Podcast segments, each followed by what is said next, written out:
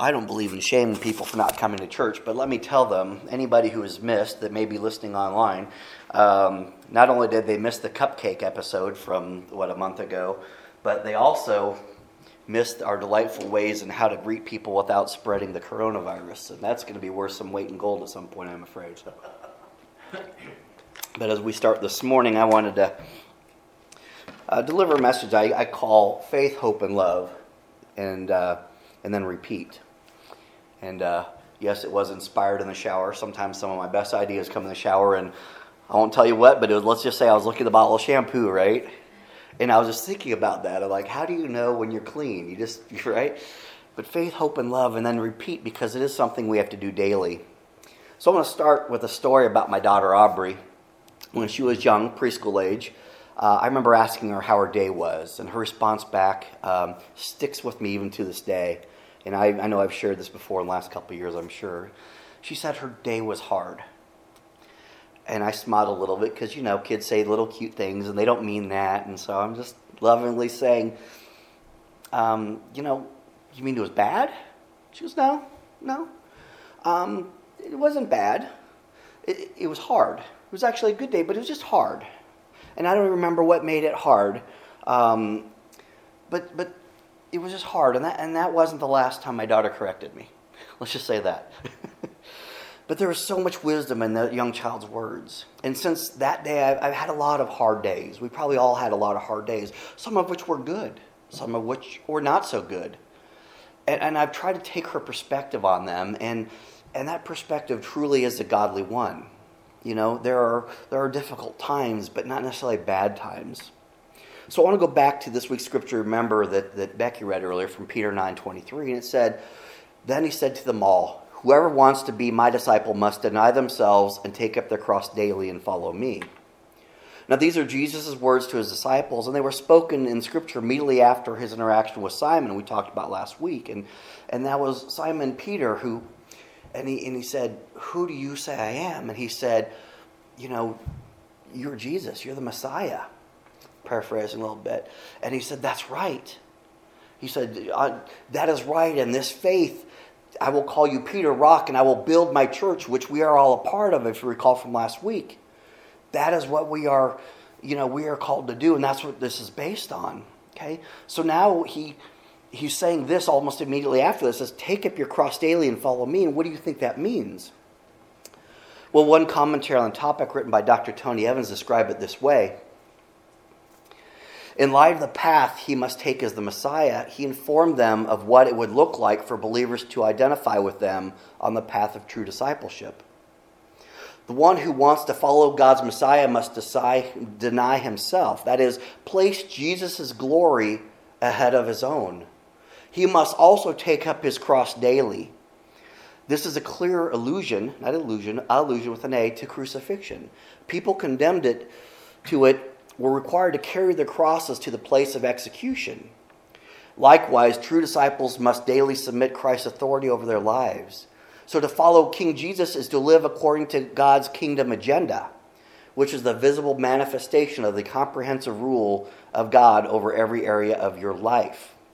Now, that's a lot of big words, but he's saying to take up your cross daily is to put God first.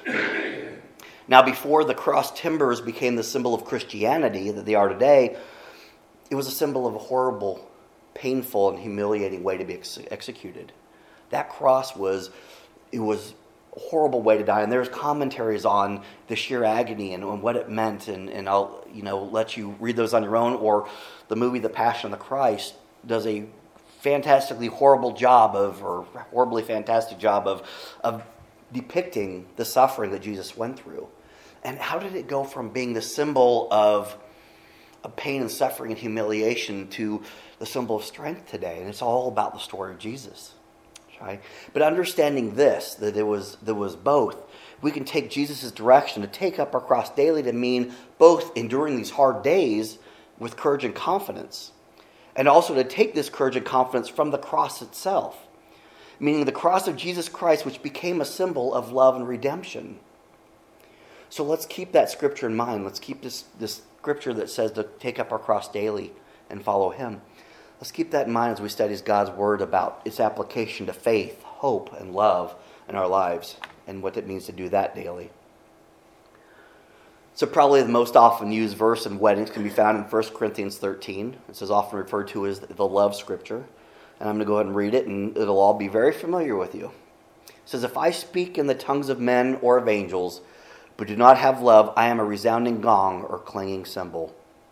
If I have the gift of prophecy and can fathom all the mysteries and all knowledge, and if I have a faith that can move mountains but do not have love, I am nothing. If I give all I possess to the poor and give over my body to hardship that I may boast, but do not have love, I gain nothing. And it goes on love is patient, love is kind.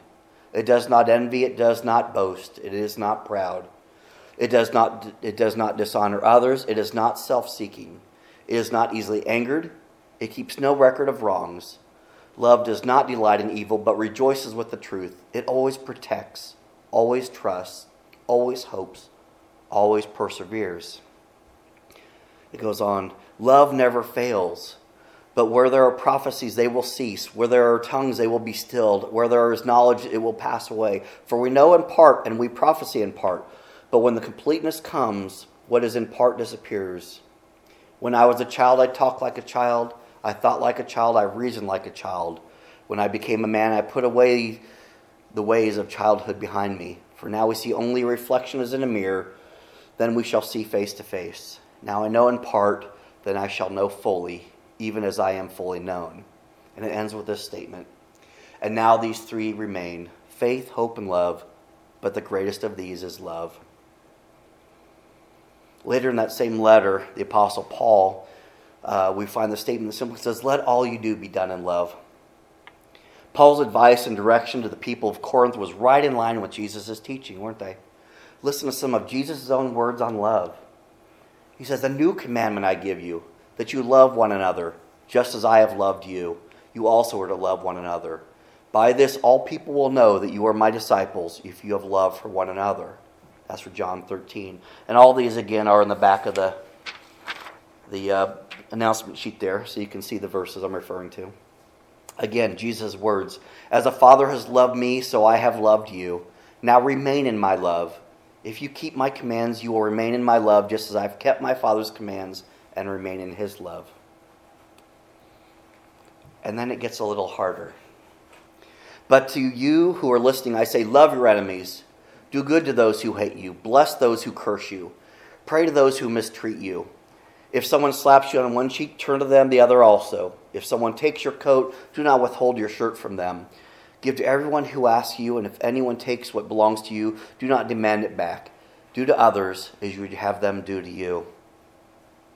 And again, in Luke, but love your enemies, do good to them, and lend to them without expecting to get anything back. Then your reward will be great, and you'll be the children of the Most High, because He is kind to the ungrateful and wicked. The love verses. 1 Corinthians, it's fluffy, it feels good. You you're up there on the altar with your spouse, and you're, yeah, love is all these wonderful things, right? But it, it loses a little bit of its luster when I reminded you that we have to love everyone, right? Absolutely everyone. Not identically, but certainly equally. And the idea of loving and forgiving our enemies sounds completely ridiculous at times, right? Right? Isn't it within our human nature to want to defend ourselves or to fight back or to Lord control by withholding love or, or, or forgiveness. If we are called to be like Jesus, which we are, we are called to forgive those who hurt us. Loving your enemy is less about reconciling a relationship, it's more about conditioning your heart. 1 Peter 4 8, right? Above all, love each other deeply because love covers a multitude of sin. Now, He's telling us to love each other deeply because it covers the sin, the sin that maybe someone does against us. But isn't that a godly perspective? Because doesn't God's love overcome a multitude of our sins? And we know that not everybody's lovable, right? I'm not lovable to everybody. Hard to believe. But Luke 6:32 says if you love those who love you what credit is that to you? For even sinners love those who love them. It's very easy to love someone who loves you back or treats you well. But God says to love everybody. Paul writes in, writes in Romans, love must be sincere, hate what is evil, cling to what is good, be devoted to one another. Love, honor one another above yourselves. This goes back to Jesus' own words love others first. And it's important to note that we're instructed to hate what is evil and not who is doing evil things. And we can easily love the wrong kind of things just as we can easily hate the wrong kinds of things, right?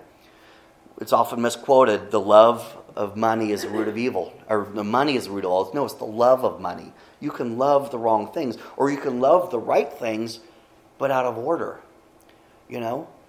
We use money for our tithes and offerings to support the community, to support the church, to help those in need, to further God's kingdom in this world. And that parts of that do take money. That doesn't mean money's evil, okay? But loving money more than loving God, not right. And this is so important that when asked which commandment is the most important one, Jesus replied in this way. Jesus said, The most important one is this Hear, O Israel, the Lord our God, the Lord is one. He's quoting Old Testament. That's what he does, right? Love the Lord your God with all your heart, and with all your soul, and with all your mind, and with all your strength. It's a tall order. All your heart, all your soul, all your mind, all your strength. And he says, The second greatest commandment is this love your neighbor as yourself. There's no commandment greater than these. Now, I wonder what the person's intent was that asked that question. You know, if we truly intend to honor all of God's commandments, why does it matter which is the most important? Shouldn't we honor them all? Right? We either follow them all completely or we don't. Right? This is like setting that goal of, of 90% right compliance or 90% good which ver- which commandment do you think god doesn't want you to do so you can get your 90% it doesn't work that way so why would Jesus state that one uh, that one is the most important instead of taking the opportunity to teach the value of all commandments? And I believe that is because the answer is because of the power of love. Colossians 3:14 states, "And above all these put on love, which binds together everything in perfect harmony." So understand that comment. I want to read that in context. This is from Colossians 3. I'm going to go back to verse 12. It says, Therefore, as God's chosen people, holy and dearly loved, which we are, he says, clothe, your, clothe yourselves with compassion, kindness, humility, gentleness, and patience. Bear with each other and forgive one another if anyone has a grievance against someone. Forgive as the Lord forgave you. And over all these virtues, put on love, which binds them all together in unity. So, what does it bind? Compassion, kindness, humility, gentleness, patience, bearing with each other, forgiveness. Love is that blanket that covers all that, pulls it together. So maybe that's why I'm saying if you're going to push me into giving you which one is the greatest, I'm going to tell you it's this one because it covers so many of those other things. 1 John 4:18 says there's no fear in love, but perfect love casts out fear. For fear has to do with punishment, and whoever fears has not been perfected in love. Now that's the power of love, that it casts out fear.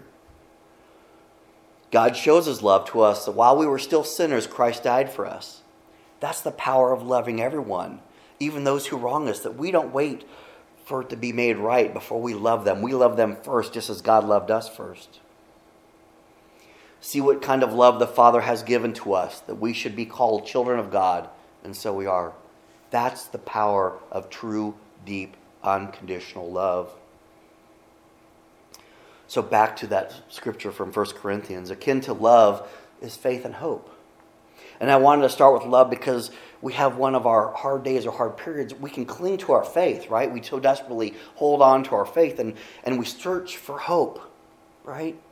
And in doing so, perhaps we forget the power of love, specifically God's love for us as children.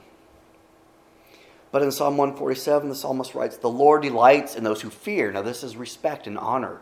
The, the Lord delights in those who respect and honor him, who put their hope in his unfailing love. That's the seed of our hope. Isaiah 40, 31. But those who hope in the Lord will renew their strength.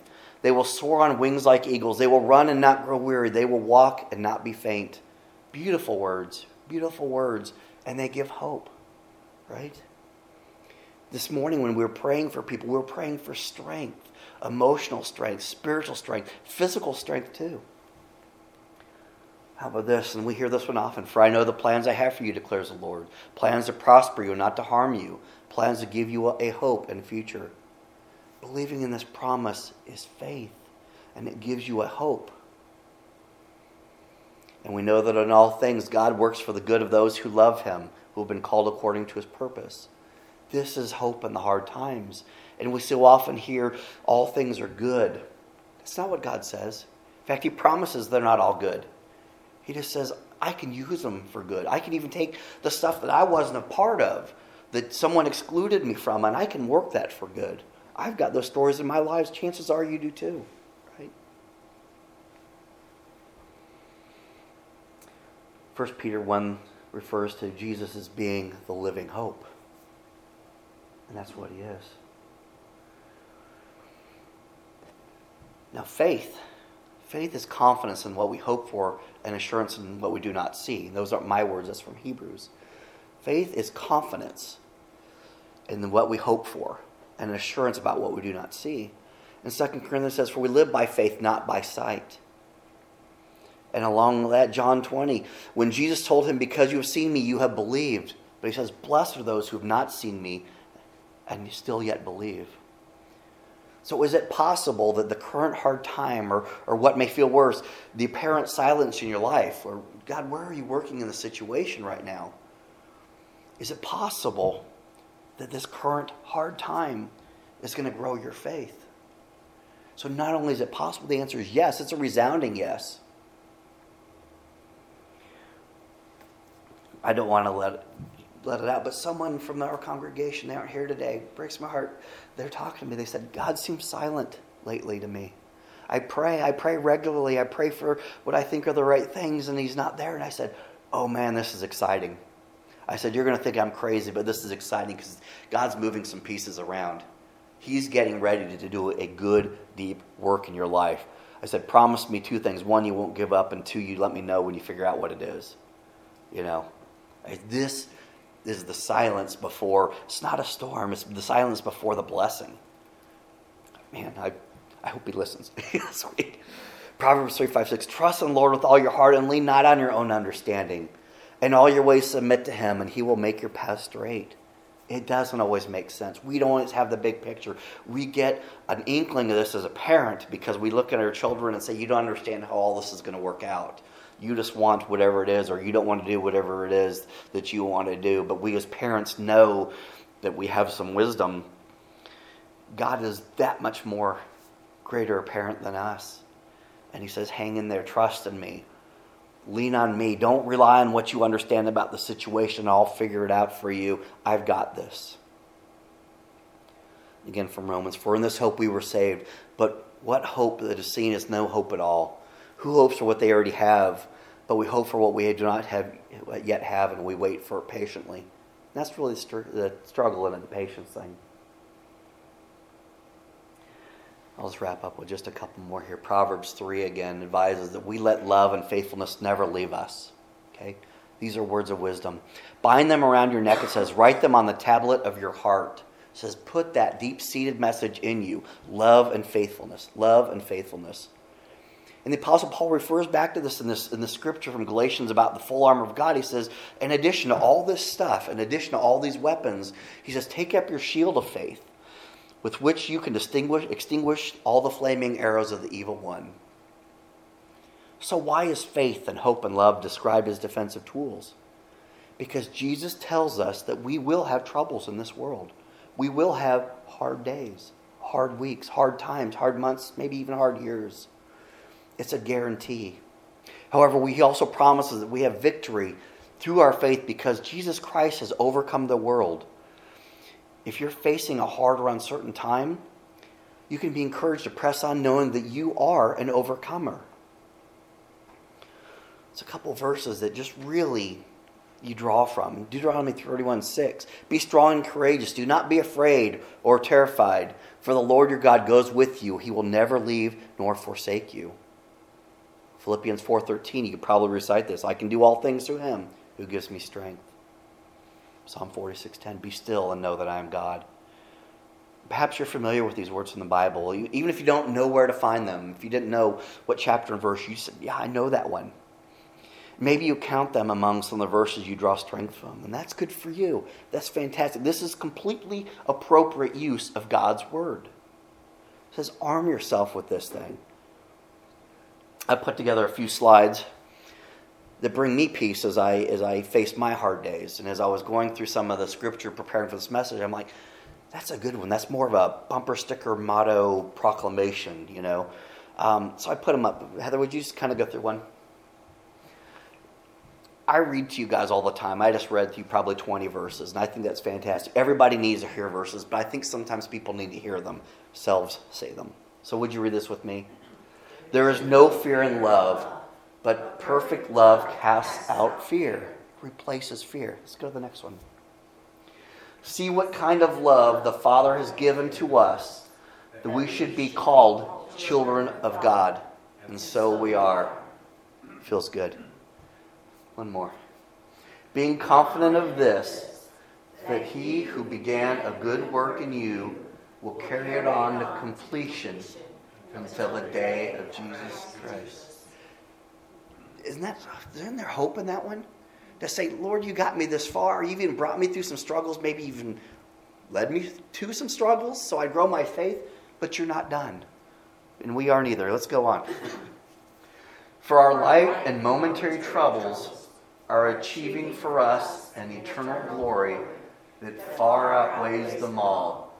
So we fix our eyes not on what's seen, but what is unseen. And that's faith. Faith in what's unseen. Again, be strong and courageous. Do not be afraid or terrified because of them. For the Lord your God goes with you. He will never leave you nor forsake you. Next. I have fought the good fight. I have finished the race. I have kept the faith. Now there is in store for me the crown of righteousness, which the Lord, the righteous judge, will award to me on that day. I love that. Now it sounds this is Paul kind of winding down, but uh, you know, I would my hope is I get to say this with confidence someday. I've finished the race. I have kept the faith. And sometimes the race isn't the race of life. Sometimes it's the race through this event, through this period of our life. What's next? He says, Be still and know that I am God. I've got this. Such simple words. May the God of hope fill you with all joy and peace as you trust in him, so that you may overflow with hope by the power of the Holy Spirit. Encouraging words. Is that it? All right. But those who hope in the Lord will renew their strength.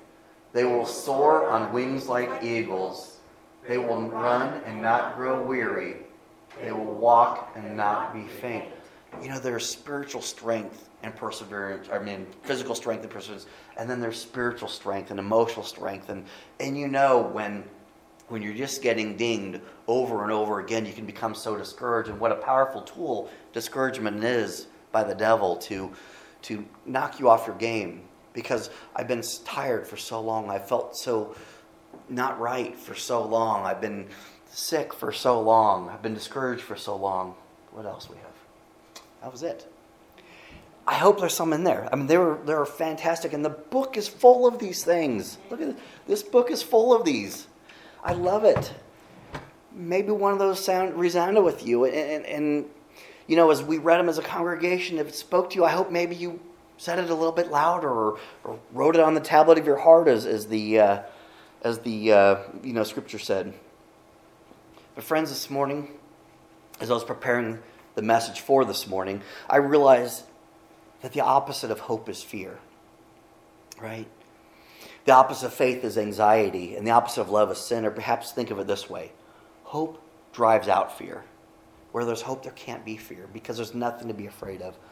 Faith destroys anxiety because where you hold on to your faith, there's nothing to be anxious about because God has got this. Be still and know that I am God.